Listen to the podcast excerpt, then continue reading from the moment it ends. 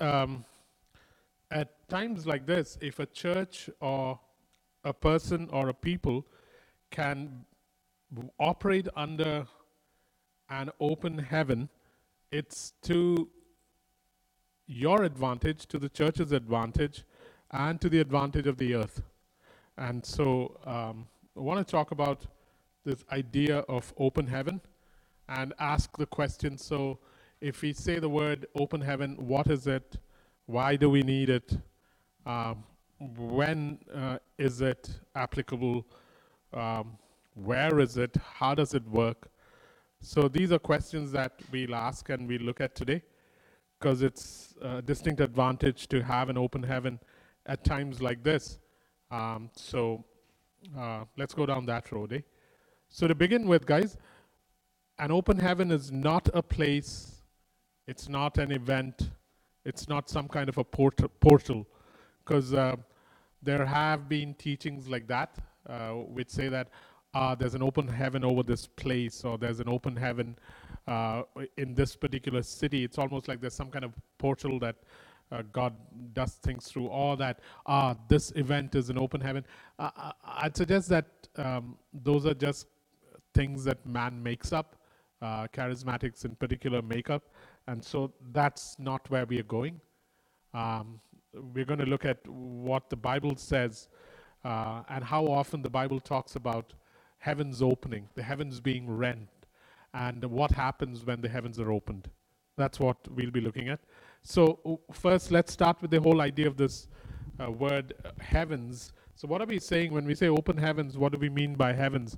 So we're talking about the invisible throne of God,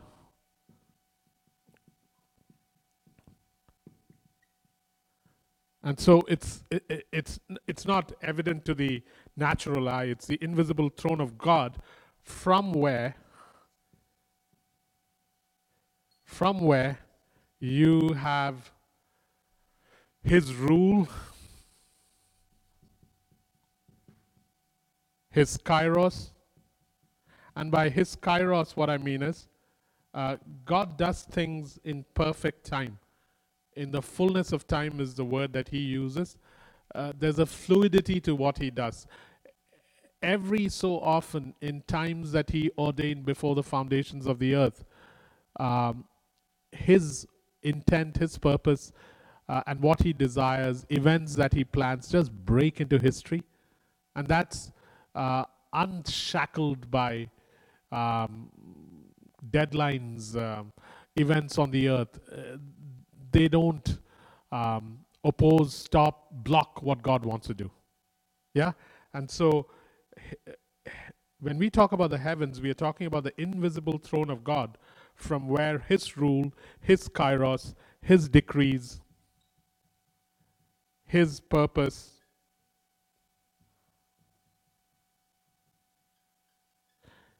his angelic forces, his angelic forces, his blessings, and his resources,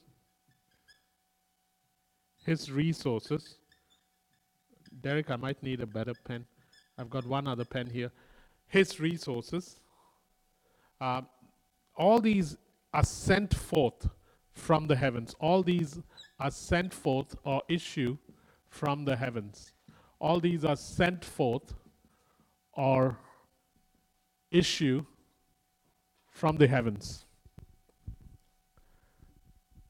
And strangely enough, according to Ephesians two six, we are located in heavenly places. We are located in heavenly places with him. So this is not an inaccessible place that one accesses only after one leaves the earth. Yeah? So this is how we would define heaven. So when we say open heavens, we are talking about the ability to access the invisible throne of God, from where his rule, his kairos, his decrees, his purposes, his angelic forces, his blessings and his resources issue forth or are sent forth from. And then let's just look at another word, to open. What do we mean by open heavens? What does it mean to open heaven? Or what happens when there is an open heaven? Or what hap- what's the idea of to open? To open is to cleave, as in rend. To open is to plow, as in dig out. To open is to draw, as in draw out, or extract that which is concealed in heaven for the earth. That which is concealed in heaven for the earth.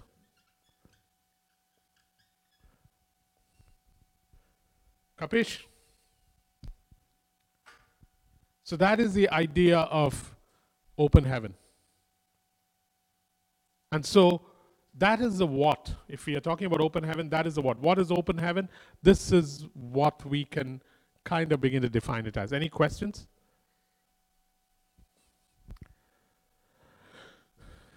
A great thing with doing live on uh, live uh, online um, s- s- services is that I don't have to wait for you to copy this. I can just wipe it out. And nobody says nothing, and even if you are, I can't hear you. There are certain advantages.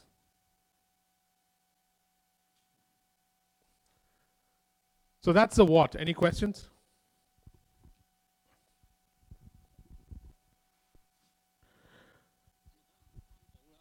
A- and why is it important at times like this?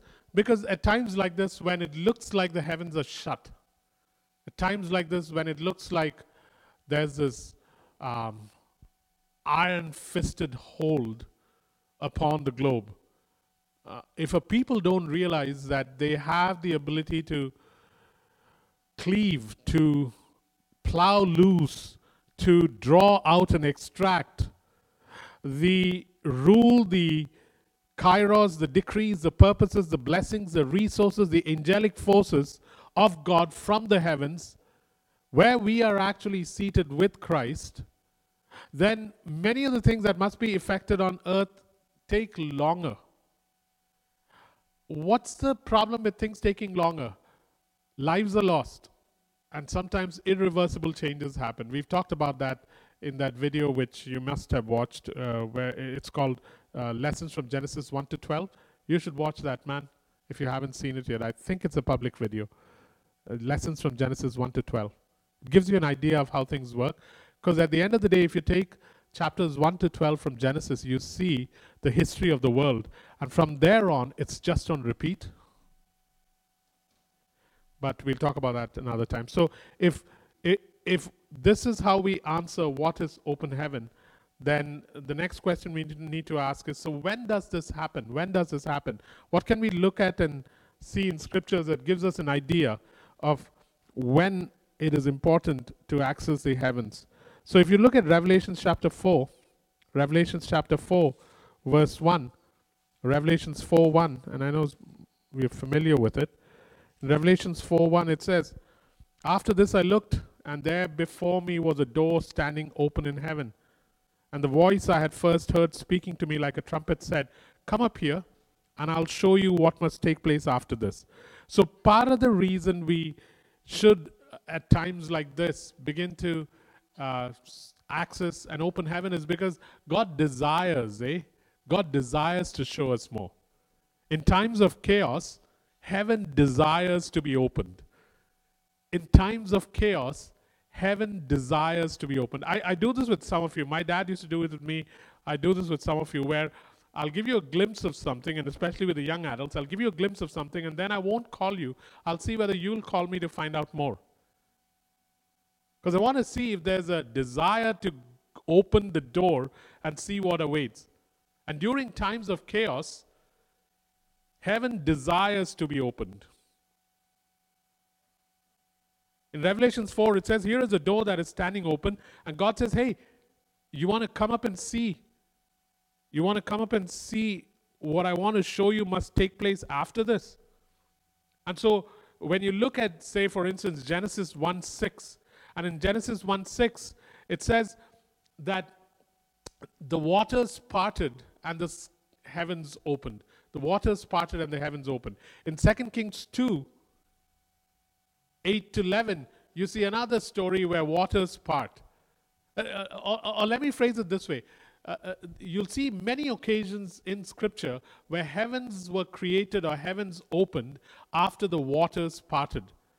Uh, waters represent chaos. Waters represent void. Waters represent the disobedience and the t- tumult of humanity in the Bible. It's always represented that. Even in ancient um, uh, pagan um, uh, documents, the tumult of waters was always representative of the chaos, the disobedience, the void, and the tumult of humanity.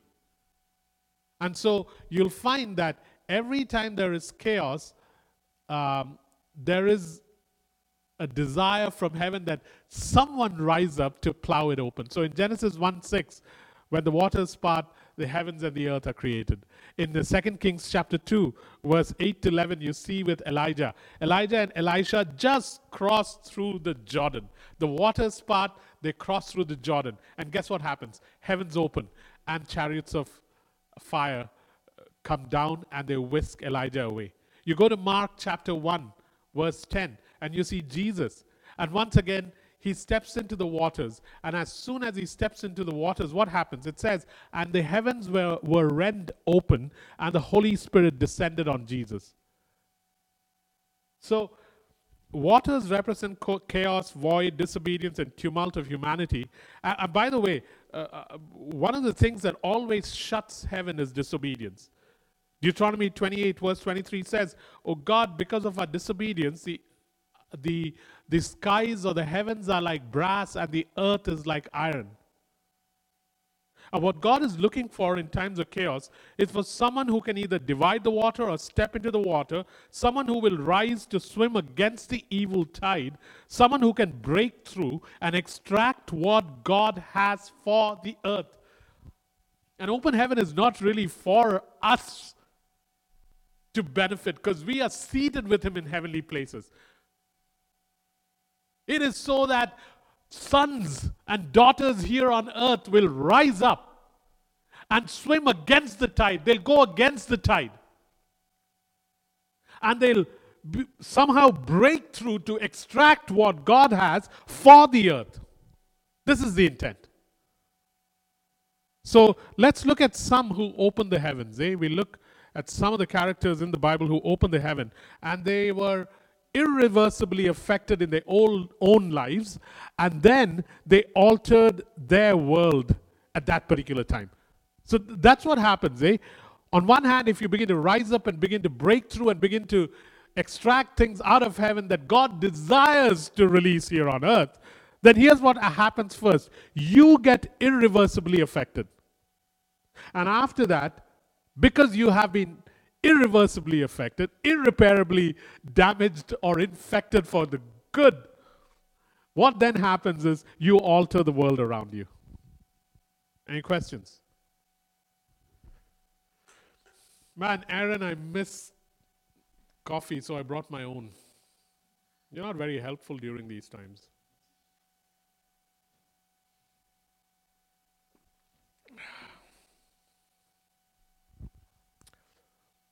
So here are some characters or people from the Bible who um, were able to break through against the evil tide to extract what God had for the earth.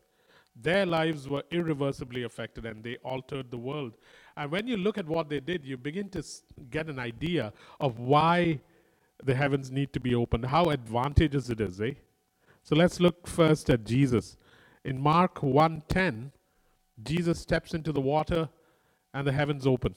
Jesus steps into the water and heavens open. Mark chapter one, verse ten. You, you're putting it up, right? Josh? Oh, no, don't worry. I'll pull it. I'll read it. Mark one ten.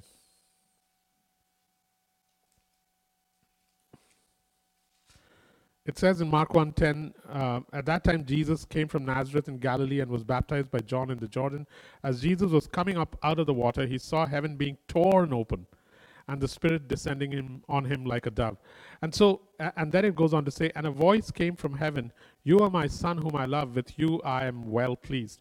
Guys, um, one of the things that happens if I am able to, or we are able to, um, uh, access in open heaven is that you are validated by the empowering delight, favor, and the authenticating voice of the Father.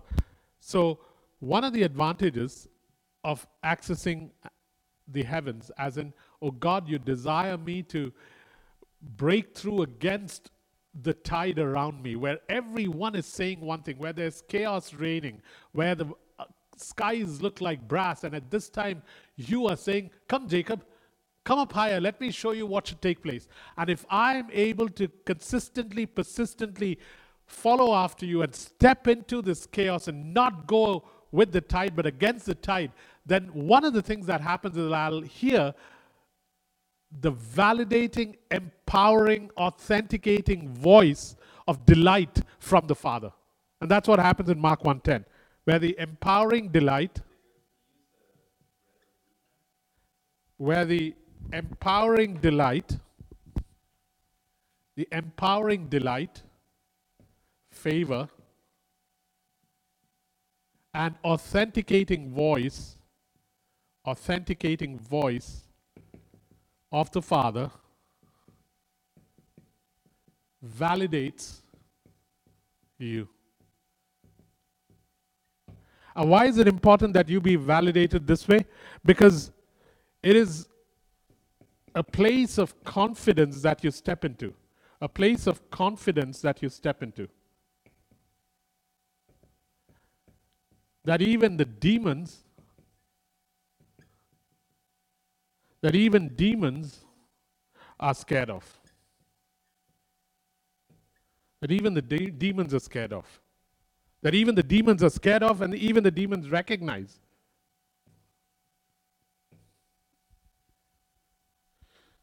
The same thing that happened to Jesus in Mark chapter one verse ten happens to Jesus in Matthew seventeen nine, where they are on the Mount of Transfiguration and the voice comes again. And it's strange how Jesus goes down from the mountain, and guess what? There are these disciples trying to cast out a demon from uh, a, a person, and uh, they could not, and Jesus comes and in seconds casts the demons out. A people or a person that says in the middle of difficult times, in the middle of apostasy, in the middle of chaos, someone who has the ability to say, oh God, I want to see what heaven has for the earth at a time like this, is a man who will, if he persists, and if his desire is genuine, and if his intent is to seek the good of the earth, which we are supposed to do. We are supposed to be a benefit to earth dwellers. The word earth dwellers is actually used in the book of Revelation for those that are still on earth and do not know God. If you are someone like this, then immediately what begins to happen is you begin to be empowered by the delight, the favor, and the authenticating voice of God. And once I hear that, I know that I now have the confidence to do what I need to do, and that even the demons will recognize it. In Mark chapter one, shortly after he's baptized and he's driven into the, uh, uh, he's led into the desert by the Spirit of God, Jesus comes out, and in Mark chapter one verse twenty-four, um, he confronts uh, a man with a demon in a synagogue, and what does the evil spirit cry out? What do you want with us, Jesus of Nazareth? Have you come to destroy us? We know who you are. It's the same thing that happens in Acts chapter nineteen verse fifteen, where the demons that had come out of Uh, that were in a man turn to the sons of Sceva, and they say to them, Jesus we know, Paul we know. They recognize those that have been authenticated by the voice of the Father. But this is a voice that must come from heaven. At a time like this, church, man, we got to be this for God and for the earth. May he not have to uh, use scriptures like Isaiah,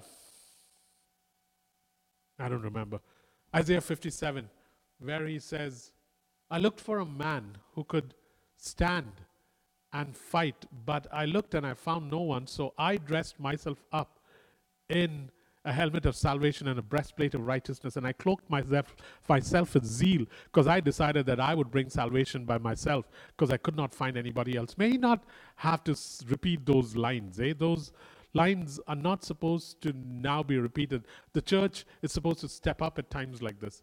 Different roles for different um, churches, but if this is the role given to us by God, then we must step up. Any questions?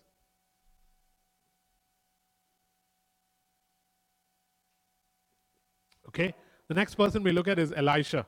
Second Kings two, eleven to, uh, Second Kings two, eleven, and then uh, Second Kings six, seventeen. Second Kings two, eleven, and Second Kings six, seventeen. And so here was Elisha where, uh, in Second Kings two, eleven, and they've just crossed the Jordan, and uh, the chariots of fire, or the chariots of Israel, uh, appear. They whisk Elijah away, and then uh, let me just go to that scripture. Second Kings two, verse eleven. As they were walk, walking along and talking together, suddenly a chariot of fire and horses of fire appeared and separated the two of them, and Elijah went up to heaven in a whirlwind. And one of the things that Elisha had said was, I want a double portion, and that and to that Elijah replies, if you see me being taken up, you will receive it. And so open heavens always announce a new shift or movement of God. Open heavens always announce a new shift or movement of God. A new shift or movement of God. It's a new shift or a new movement of God.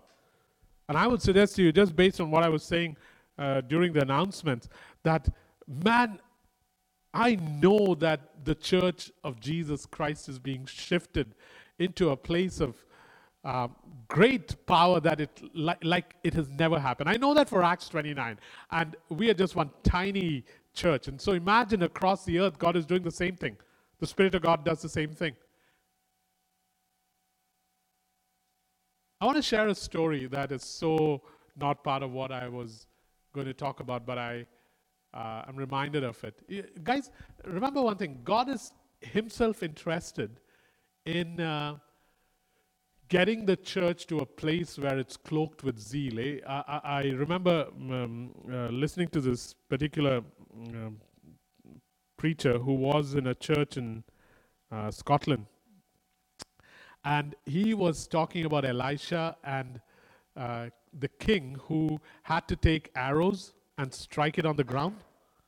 And so as he was talking about that story, there were um, people who were listening, and he was saying, guys, do not go halfway. Go all the way. Take the arrows that you have in your hand and begin to strike the ground. And as he's saying this, an old man who must be ninety-two or ninety-three gets up and somehow uh, totters his way out onto the carpet in front of the church. And he begins to take his hand and begins to start slamming the carpet over and over again, saying, I may be old, but I will see the promises of God come to pass. And he starts slamming the carpet. And another nineteen-year-old who Um, had um, uh, earrings and who was dressed in leather and had chains, watches for a while, and then he comes up and he takes his hand and he starts slamming it on the carpet, saying, we will see the fulfillment of God's promises to Scotland, that revival should come. And as this preacher watches, the entire church begins to cry out to God and starts hitting the carpet with their hands, saying, these promises shall come to pass. And the whole church is cloaked in zeal. And as it is happening, this ninety-two-year-old and the young man get up and they walk away. And as this preacher walks, watches, they walk away, and as they're walking away, they disappear. Now, it's up to you whether you believe the story or not. But this preacher goes on to say that he saw that entire church lit on fire, cloaked with the zeal of God. Because God himself sometimes turns up, as he did with Abraham, as he did with Gideon, as he did with Joshua, as he did many times in the Bible, as he did with Paul on at least two occasions, where God turns up and says, guys, Come on now, let me cloak you with zeal so that you begin to walk with me and release here on earth the things that I want for the earth from heaven. And so, once we begin to access heaven like this, you begin to see the chariots of fire begin to affect the earth. And what do you mean by you begin to see the chariots of fire affect the earth? Guys, you begin to see two things happen. The chariots of fire were basically the armies of God, and the army of God was meant to do two things. One, it was supposed to be protection and deliverance for the people. Two, it was supposed to be uh, the routing of the enemy. And when sons and daughters of God begin to rise up on earth and begin to say, oh God, I can hear your voice saying, come, Come up higher. Let me show you what to take place. And when they begin to walk up to God, here's what happens on earth. L- like Rhonda said, you suddenly become protection and deliverance to the people that are around you, and you become to the enemy an opposing, routing force that defeats and tramples upon them. This is what happens. I hope you take it to heart, eh? I've seen this happen, guys. I've seen this happen in nations. I've seen this happen in Acts twenty-nine, where God begins to stand up and he begin, becomes like a dividing wall, saying, to you, I shall become protection and deliverance. Where does he do this? He does this in Exodus chapter twelve. He does this in Genesis chapter three. Adam is naked, hiding behind a bush. God stands up, says to you, I will become protection. I clothe you right now, but I will clothe you with myself. The day is coming. But right now, I become to you protection. I become to you deliverance, even though I'm chasing you out of the garden. It's for your good. But to you, Satan, you shall be trampled upon and you shall crawl on your belly. You see that with Israel in the book of Exodus, where to the Egyptians he became darkness, dullness, and confusion. To the Israelites, he became rescue, deliverance, and protection. This is what happens, guys. When a church or a people or a person rises up and says, okay, God, what does heaven have to say about what is happening on earth? Especially at times like this, guys, where angelic forces begin to rise up because someone on earth takes a stand and it begins to dismantle the demonic. Know that an open heaven always provokes the demonic. Eh? Satan tries to abort the new release of whatever God wants to do on earth. Strange how Jesus um, steps out of the water, the heavens are torn open, the dove descends on him, and then he's tempted in the wilderness. And what you need to understand Uh, when the demonic is provoked by an open heaven is, now you get an opportunity to slay Goliath. Now you get an opportunity to slay Goliath. In this time of chaos on the earth, guys, I, I, I, I'm relishing the opportunities to slay Goliath. Because what is happening on the earth right now is meant to cause irreversible changes that accelerate decay and death. And in the midst of that, God is raising up sons and daughters who can take a stance and say, nope, that is not what heaven has ordained. Our God is a God who has purchased mankind. Our God is a God who paid with blood. Our God is a God who has property rights. And his plans are good. And then when you begin to take the stance, even though the demonic is provoked in the wilderness, you now slay Goliath. And once you slay Goliath, you realize that the domain is suddenly increasing. So when I send these videos out for prayer, it's not a spiritual exercise to keep us sharp during times of isolation.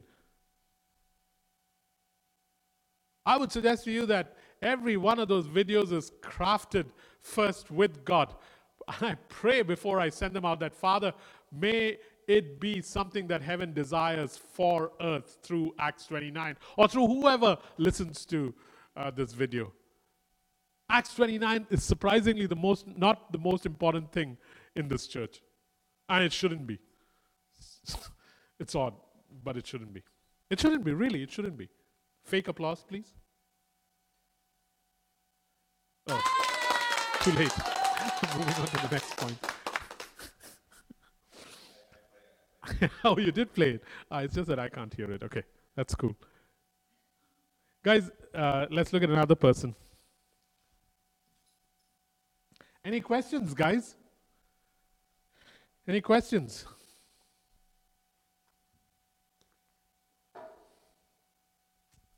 The next person I want to look at is Isaiah. Isaiah. Uh, yesterday when I was writing down this verse, uh, I mean, I had to stop and break into prayer, eh? Because uh, Isaiah sees heavens open. Sheldon's back. Isaiah sees heavens open. Um, in the year that King Uzziah died, verse one to eight, I saw the Lord seated on the throne, the high and exalted, and the train of his robe filled the temple. Sheldon, I want you uh, on the piano.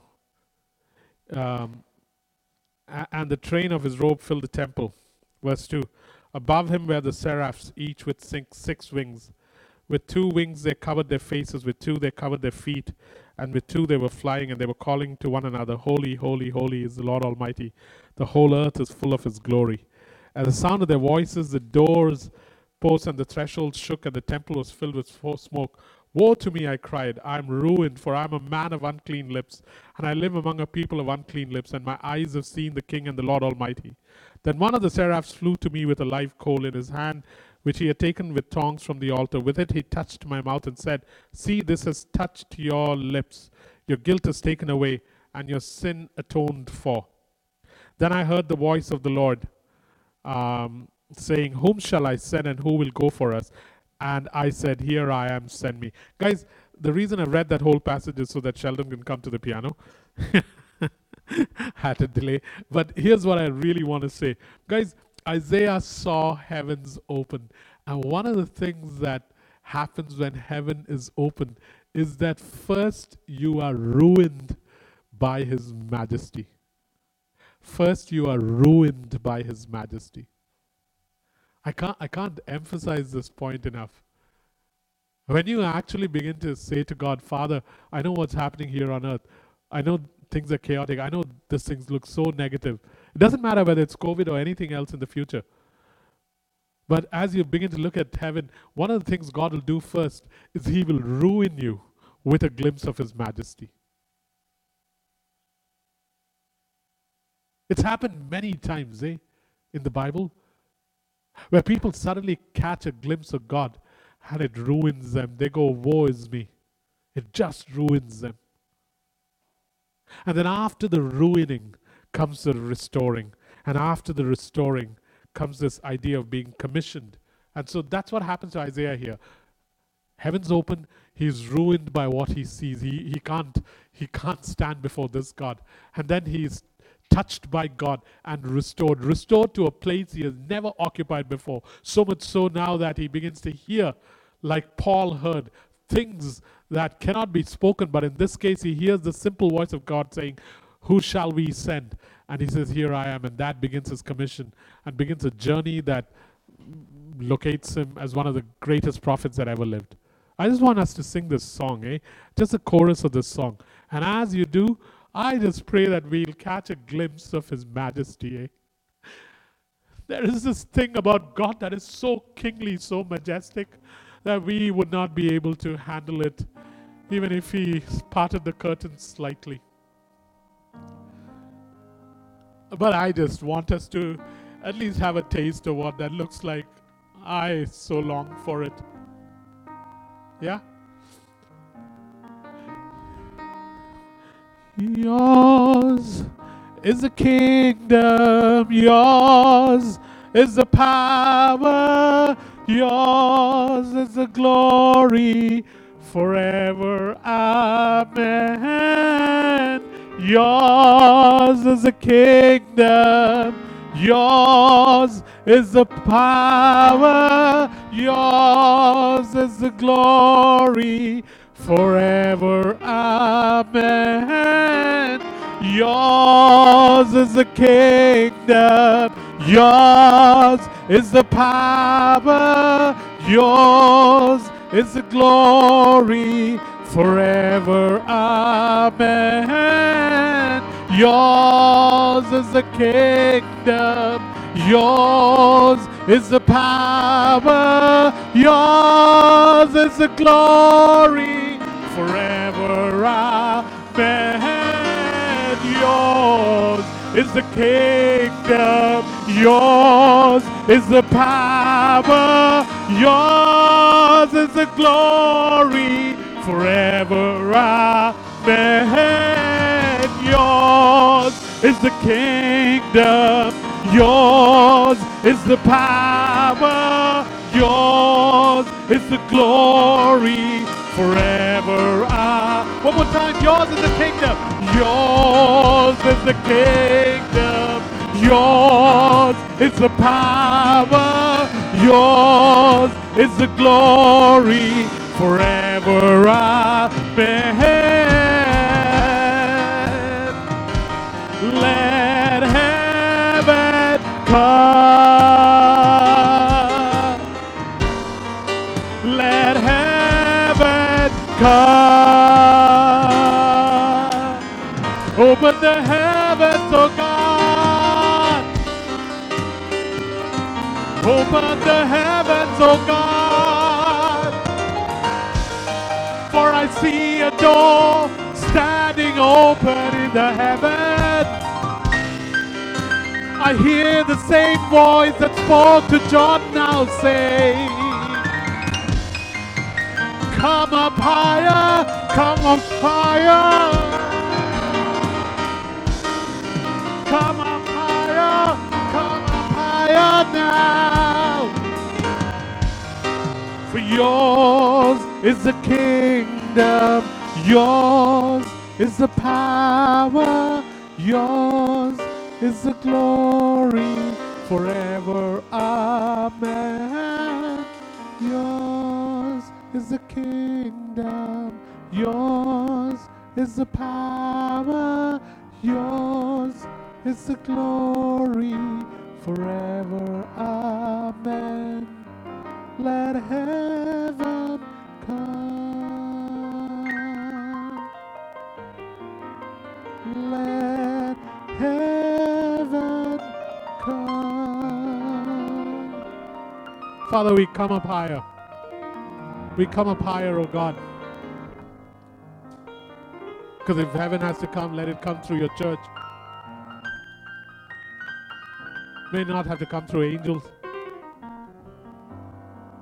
May not have to come through invisible or visible hands writing on walls. May it come through your church, your voice, your hands, your feet. You meant us to be your body here. Yours is the kingdom. Yours is the power. Yours is the glory. Forever. Amen. Let heaven come. We bless you, Father. Ruined by your majesty, Abba, and then restored and commissioned. Amen.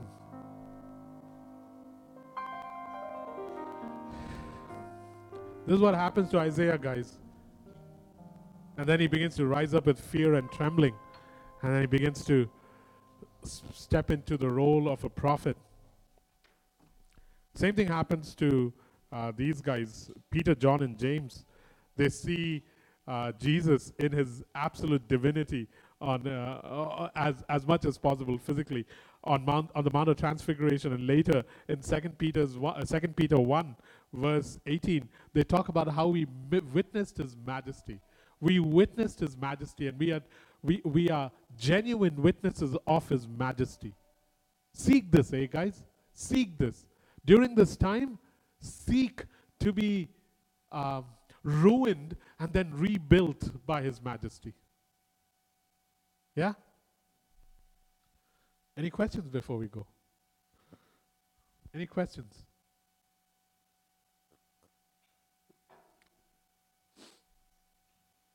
Hey, these are times when God must be king. And we must see him as king, not as comforter, not as healer. Those things are important. I'm not uh, discounting them at all. But we need to see him as king.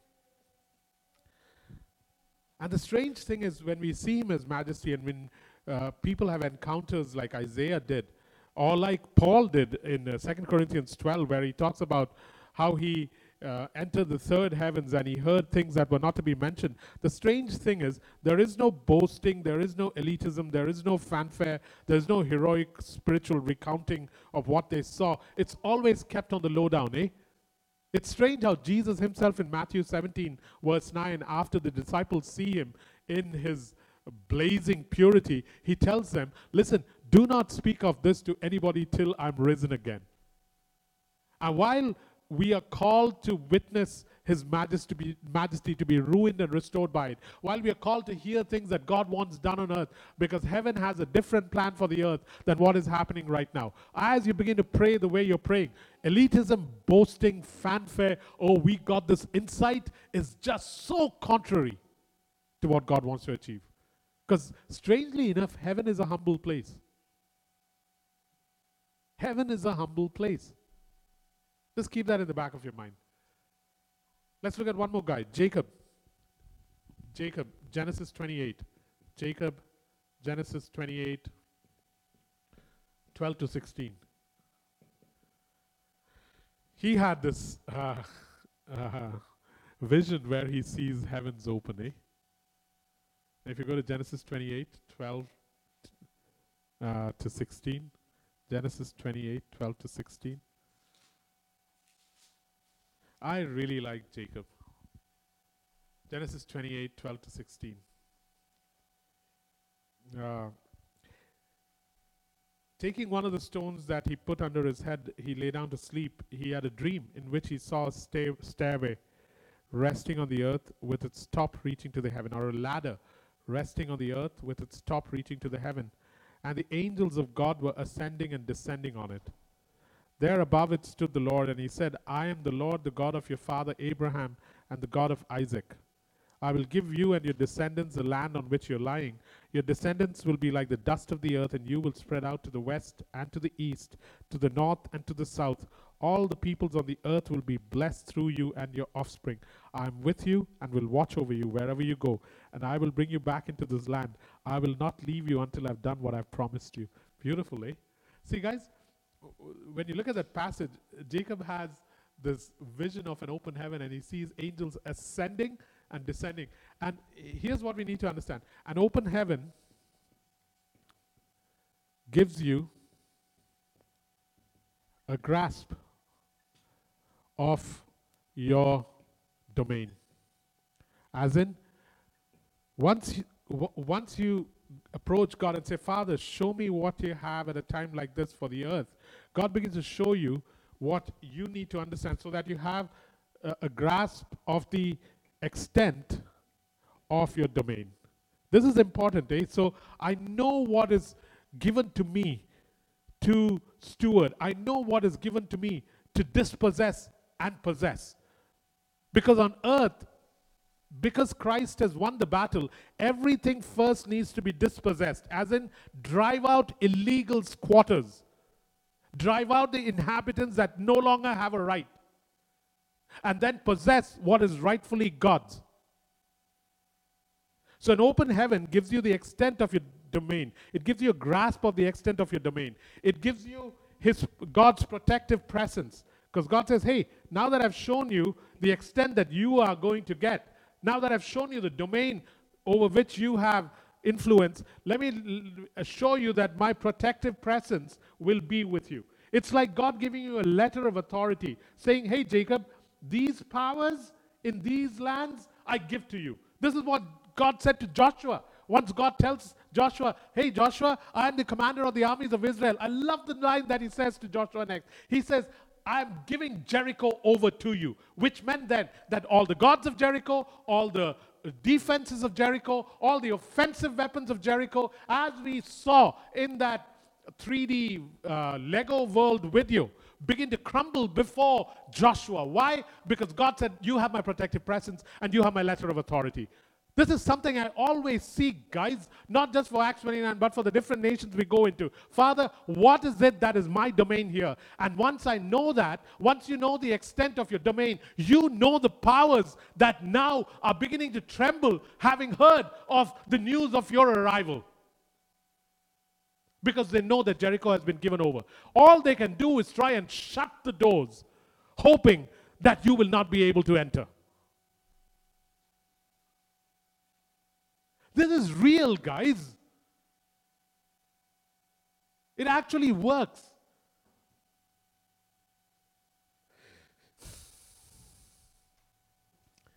It's like when uh, King Cyrus gave Ezra a letter saying, hey, Ezra, take this letter.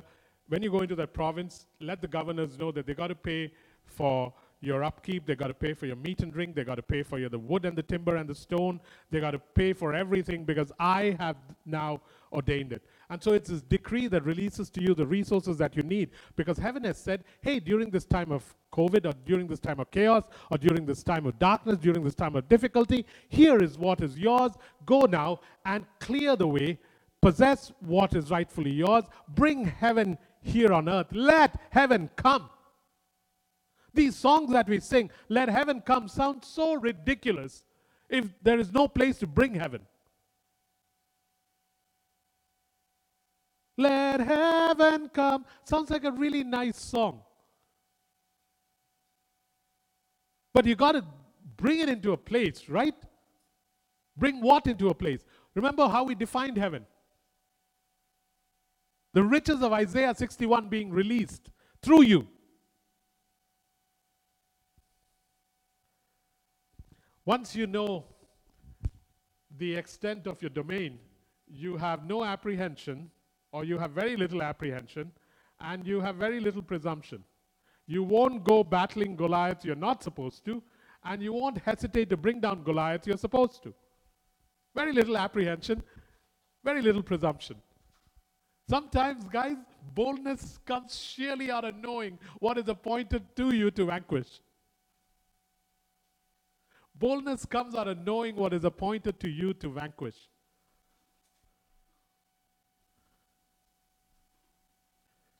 It's that time of the day um, when I start coming towards the end of my teaching that Josh starts eating, and uh, it's, it's always music to my ears. You guys can't hear it. But the guy has to eat. He works really hard. He starts Saturday evening, and he keeps going till Sunday. So, though it's his wife who's pregnant, he's the one who eats. Yeah. Okay, guys. Uh, sorry, that cough was just choking on my laughter. So, you don't have apprehensions, you don't have presumptions, and you align with the time of God. You align with the time of God. You know God's timing. That at present, if I do this, it'll have optimal results. No questions, eh? Is Diana listening to this teaching? Okay, just checking.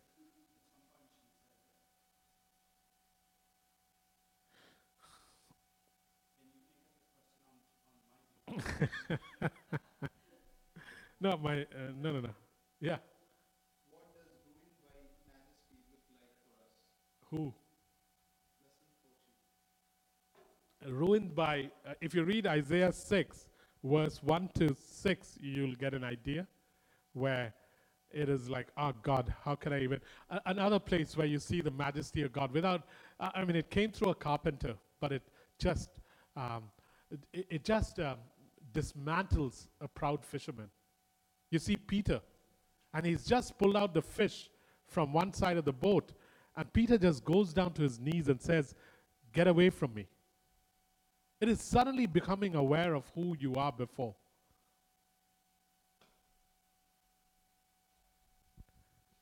Guys, one of the scriptures that um, sometimes catches our eye is uh, when you look at Jacob's story, and it says um, that a ladder was set up from the earth to the heavens so that heaven could ascend and descend.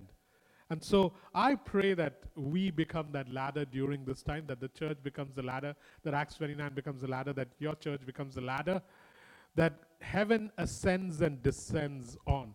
And ascend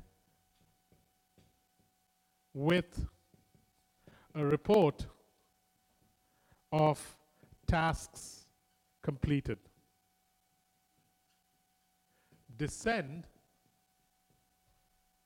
with descend with new commissions and new orders.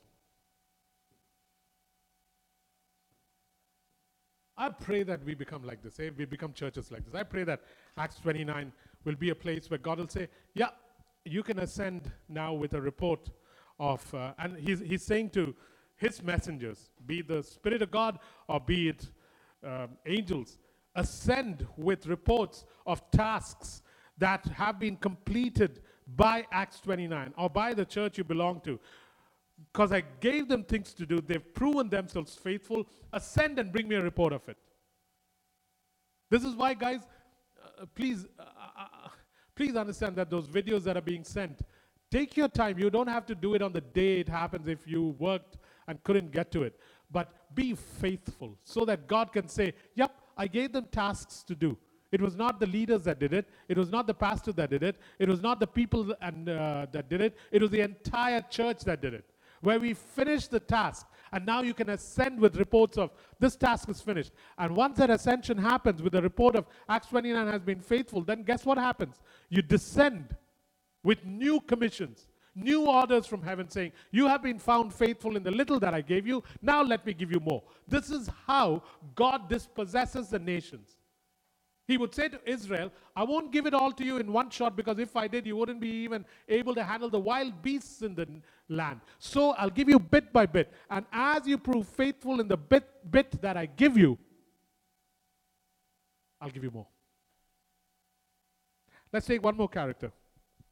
Stephen. Stephen. In Acts seven fifty-five, he sees heaven open.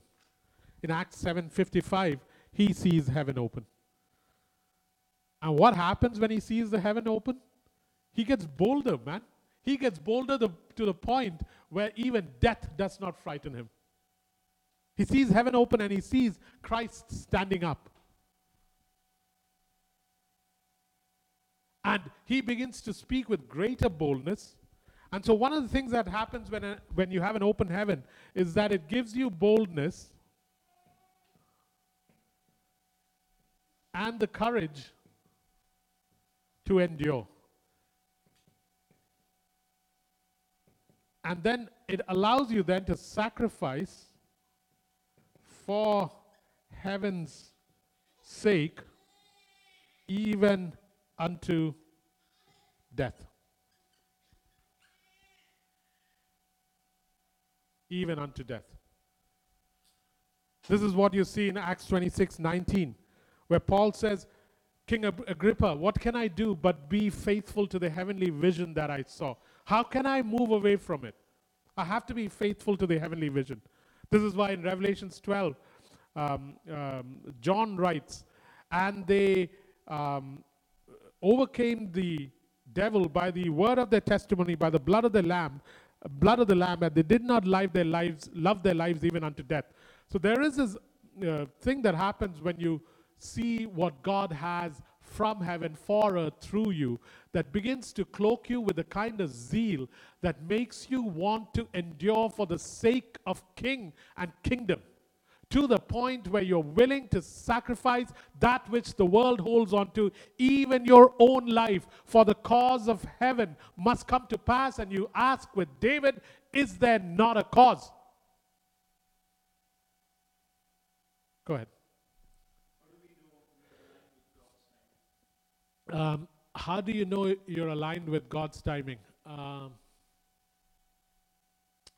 one, there's an urgency um, that you begin to feel in your heart. Two, you realize that God has been setting you up for this for days and sometimes years on end. Three, you can't run away from it. It just begins to gnaw at you. Four, you look at the place and the situation around you, and you realize this place is begging for Yeshua to enter or Yahweh to do something. Uh, five, you know that you've been trained for a time such as this, and there are skills and gifts and abilities within you that are awaiting. It's an Esther-like time where you have been raised for a time such as this. And six, you are really scared. And seven, through the fear, you see God, and something in you begins to leap up again saying, I may be scared, but I'm going to step out and not ask for an Aaron or a her, but I'm just going to step out. And as you do, you know the outcome, but you do not know the process. And as you walk towards the outcome, uh, you're not too scared of the process now because you got God walking with you. God could do this on his own. He doesn't need you, but he likes having you there.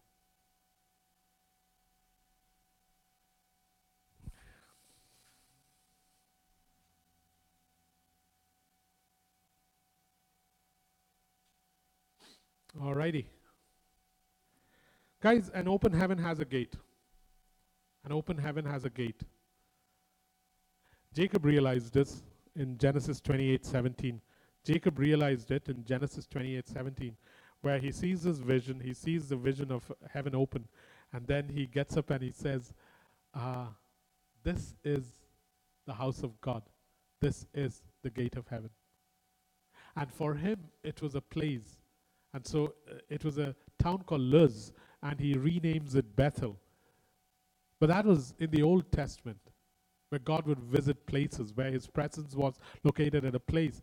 But since resurrection and ascension, uh, we are the gate of heaven. We are the house of God. We are the gate of heaven. The church is the resting place of God. The church is the temple of God. We become the gate of heaven. An open heaven has a gate. We are the gate of heaven. Today we are the house of God. Today we are the gate of heaven. The community of God on earth is the gate of heaven. Beautiful, eh? The community of the of, of the Holy Spirit. The community of the Spirit on earth is the gate of heaven. The community of the Spirit on earth is the gate of heaven. So these things are supposed to break out through us, man. Let heaven come. Yours, O God, is the kingdom. As in, you have the only kingdom that actually has existed and will exist. Everything else in between is counterfeit. Yours, O King, is all rule and reign. Yours is all power, O El Elyon, mighty possessor of the universe. Yours is the splendor, the weight, the presence, the glory, the goodness, the laughter, the joy. Yours is the glory. And we sing that, and then we come to this line. Uh, th- that, that line we sing with a lot of gusto because, my God, this is true. And then we sing, let heaven come. And when we sing that, we do one of two things. We either postpone it to the future, or we sing it like, shalom, peace be with you. No, man, it is let heaven come through me, through us. At times like this, the earth needs heaven more than ever. Isaiah sixty verse two. Arise and shine, for your light has come and the glory of the Lord has risen. Great darkness surrounds the earth, but the glory of God has risen. So I pray that just like Jacob did when he woke up the next morning and poured oil on the stone that he had put his head on, that we ask the Holy Spirit to pour his oil upon our churches, eh? And uh, uh, what do we have to do now to, um, uh, this is the last part. We were talking about why heaven needs to be open, and we talked about these people and how they affected the earth. Now let's conclude with, how do we do this? How do we, how do we go about this? How? First, prayer. Prayer. James chapter five verse seventeen. James chapter five verse seventeen. Talks about Elijah as a man who was just like us. Same frailties as us. But he was in the old covenant. Didn't have the distinct advantage we have over him, which is the living, breathing Spirit of God who was there at the beginning of the creation of the universe, living in me right now, living amongst us right now. And so I would not look at me as Elijah or you as Elijah. I would look at us as an Elijah company. And so James five seventeen says that even though these guys called Acts twenty-nine, or this, these churches called households of faith, wherever you are from, even though you have the same frailties as Elijah, you have the ability to pray very effectively. The, the, the fervent prayer of a righteous people who are like Elijah accomplishes much. It is very powerful and effective. And so there are four things I want us to look at. One is prayer, because this is the kind of prayer that opens and shuts doors. Opens and shuts ancient doors. Psalm twenty-four, verse seven. Or opens and shuts heaven. Revelations three, seven and eight. When he talks to, again, a church that was not big, was very weak, was frail, the church of Philadelphia. You have little strength, but you have kept my word. And therefore, I now say to you, who am I? I am the one who shuts and no one can open, and I am the one who opens and no one can shut. I say to you that I now give you that power. This is the kind of prayer we're talking about, eh? That opens ancient doors, that opens the heavens, that shuts demonic doors. Hey, guys, man, some of the prayers we are praying are meant exactly for this. Because of COVID, I can't meet with everybody, but once a week I'm meeting with a few and specifically, strategically targeting cities and watching as things begin to happen in those cities. When we come together, I'll give you a list of what is happening. You know, don't reject the acorn because you cannot see the oak tree yet. Don't reject the acorn because you can't see the oak tree yet. One of the things that I love doing after I finish praying is look for the fist-sized cloud. I look for the fist-sized cloud. Because God always has the fist-sized cloud waiting. And it just begins to encourage me to keep going down the road I'm going, because when it rains, the land will prosper. It will be fruitful. So prayer is one thing, and that is why uh, I've been encouraging this idea of specific strategic prayer. I mean, some of the places we prayed for, eh? Very specifically. West Java, downtown east side, Wuhan, uh, B C, uh, specific powers that have been behind Uh, what is happening based on what God has been saying. Um, uh, Boris Johnson. And so on. I'm just giving you some of the things that come to mind.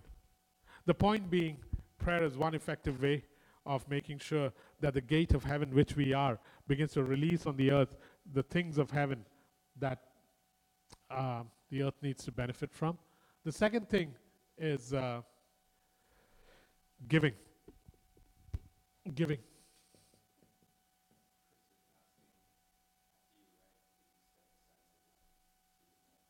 Okay, will do, Chris.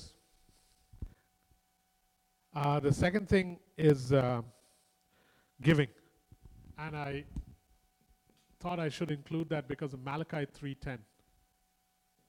In Malachi three ten, it says, bring your tithes into the storehouse, and I will open the floodgates of heaven. So during this time, guys, be generous. Be generous. Be generous. It opens heavens.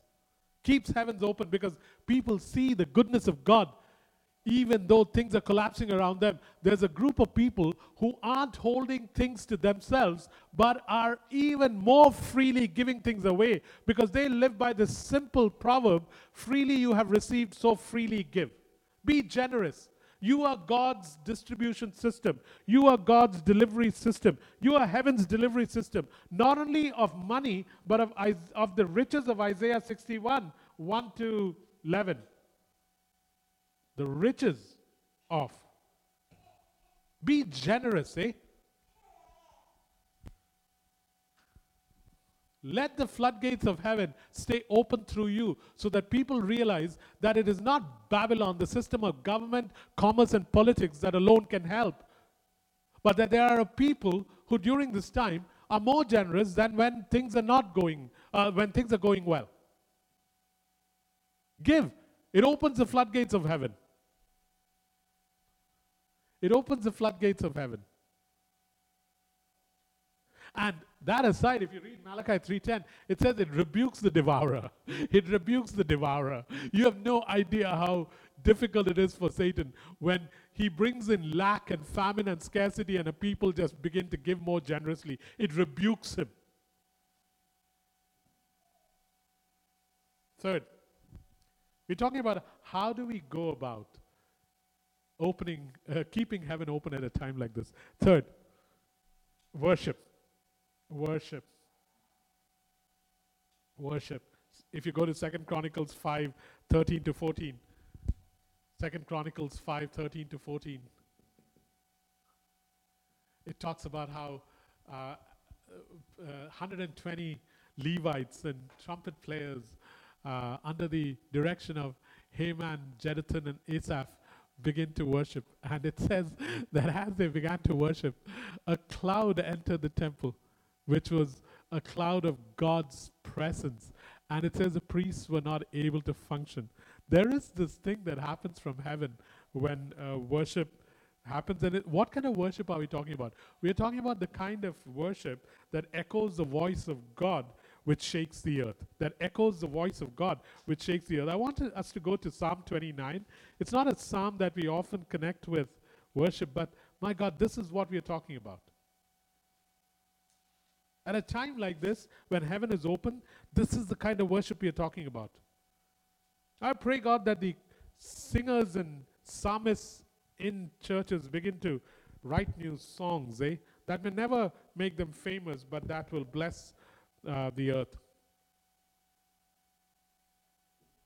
Um, Psalm twenty-nine, verse three onwards.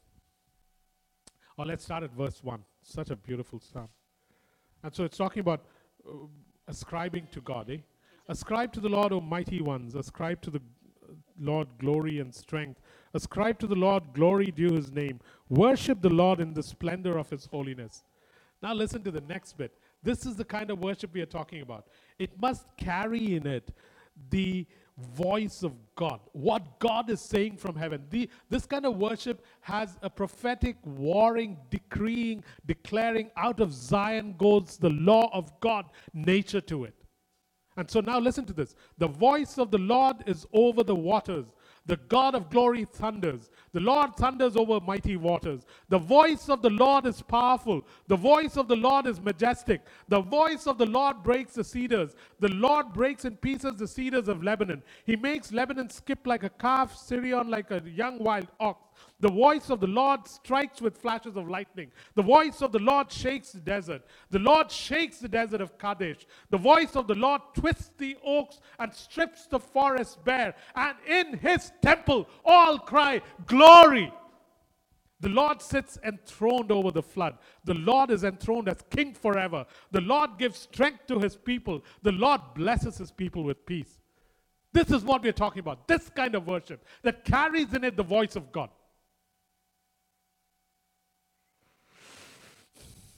So these songs then, this kind of worship begins to speak for heaven.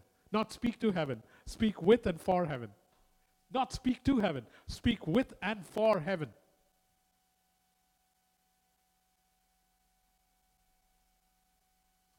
This is raising a hallelujah in darkness. This is the jubilant shout of a king, voiced or announced by people who realize, oh shucks, he's in our midst. And Balak and Balaam tremble.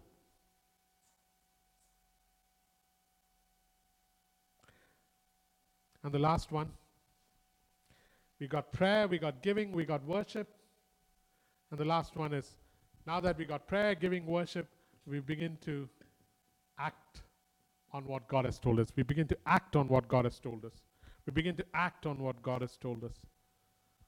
You know, if you go to Exodus twenty-four eighteen, Exodus twenty-four eighteen, uh, earlier on in Exodus, you see Moses taking seventy of his elders and going up, and they ate and drank with God. And then around Exodus twenty-four eighteen or so, uh, here's what transpires. God says to Moses, hey, I want you to come up the mountain. And so Moses begins to go up the mountain. And there's a cloud there. And then Moses disappears. And now he sees heavens open and the God of Israel descend upon that mountain.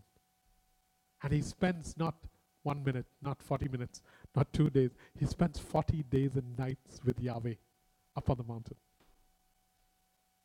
And then in Exodus twenty-five verse forty, Exodus twenty-five verse forty, you hear God saying something to him, and God says to him, hey, listen, you spent forty days and forty nights here. You came up the mountain. People lost sight of you because you came above the clouds. And now that you've spent forty days and forty nights here, make sure that you build according to the patterns that I have shown you. Exodus twenty-five verse forty. What I'm trying to say, guys, is that open heaven, open heaven always reveals, open heaven reveals patterns for building and reveals the actions that Yahweh is planning to take.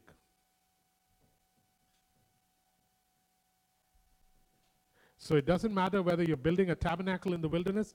It doesn't matter whether you're building Solomon's temple in times of peace. We must follow heaven's patterns. But in a time of chaos, in a time of um, great evil, in a time where decay and death is ravaging the earth, what better time than to seek heaven's patterns for what must happen on earth? And then what about then taking steps or acting on what God is saying so that he can show us how to build during this time, and he can sh- include us in the actions that he is about to take. And when the four converge, when action, worship, Uh, giving and prayer converge at a time like this. You know what we become? You know what it changes us into? This is my setup for next Sunday. You know what we are supposed we become? I can't hear you. Do you know what we become? I'm just kidding, guys. Uh, this is a setup for next Sunday and perhaps the Sunday after. Guess what the earth is hungering for at times like this?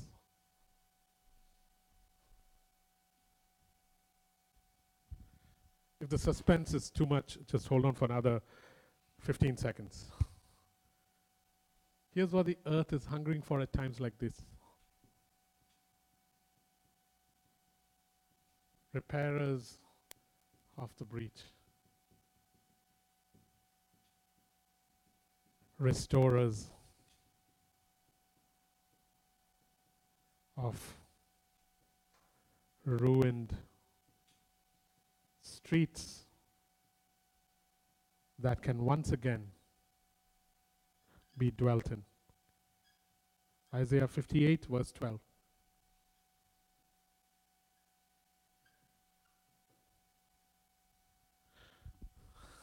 We'll talk about that next week, but this is God's desire, eh?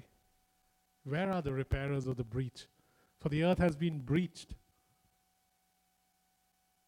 The streets have gone silent. So many psalms cry out.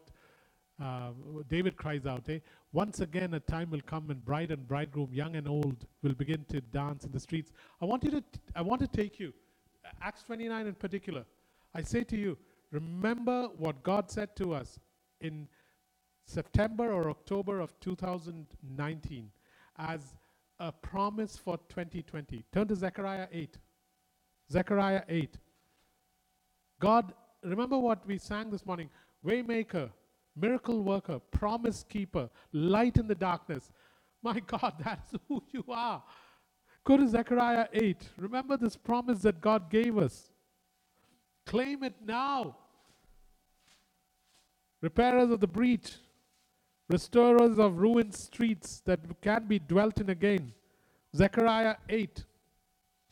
This was a promise given to us, and it says in uh, verse four. This is what the Lord Almighty says.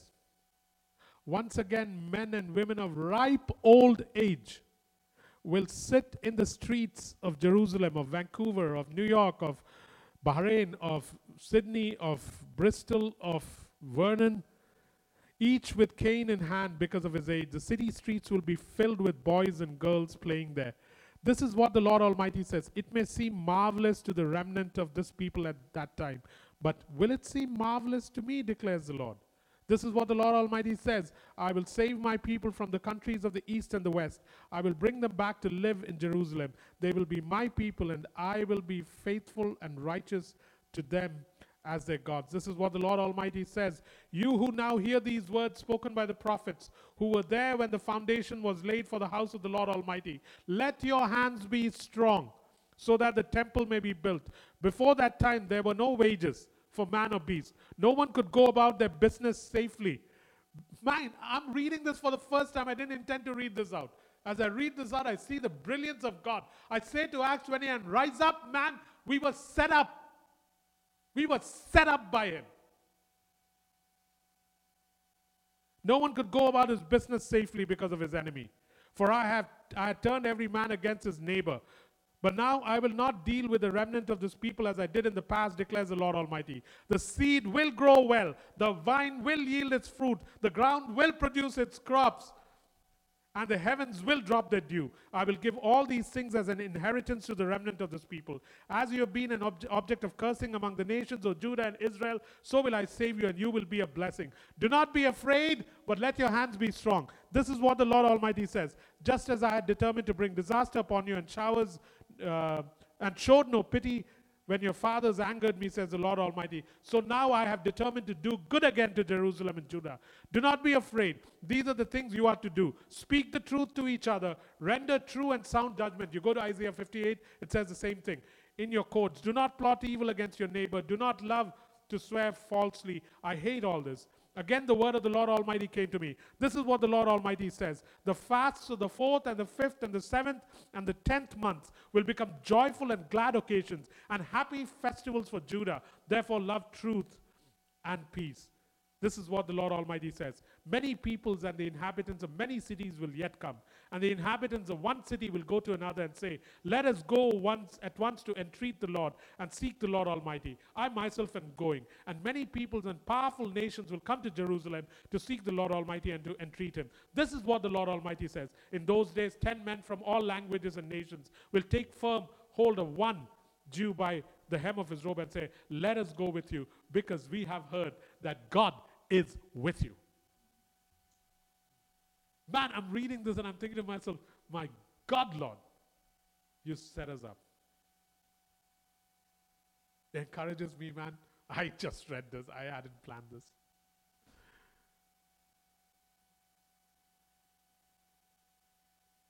I'm going to ask uh, Jane to come up and end with uh, that song. Uh, No other name. One name holds weight above them all. There's a question. Go ahead.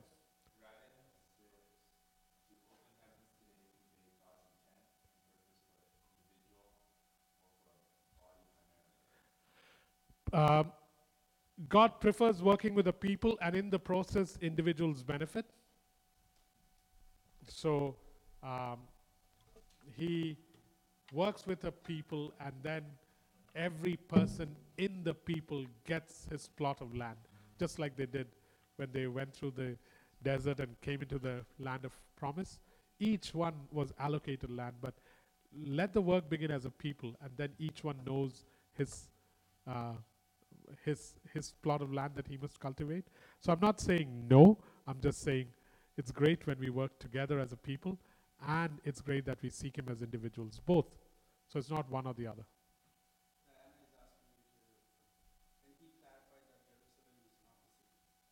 Can he clarify that Jerusalem is not the city? Yeah. In that scripture from Zechariah, when Zechariah was writing about it, it was Jerusalem and Judah as cities. But uh, today, uh, Jerusalem is the people of God. And today, the people of God are spread across the earth like salt, eh? So we must benefit the earth. All this is towards the benefit of the earth, guys. We are blessed in the Lord, but this has to now be distributed. We are God's delivery mechanism. Cool. I'll step out of the way. Bless you guys.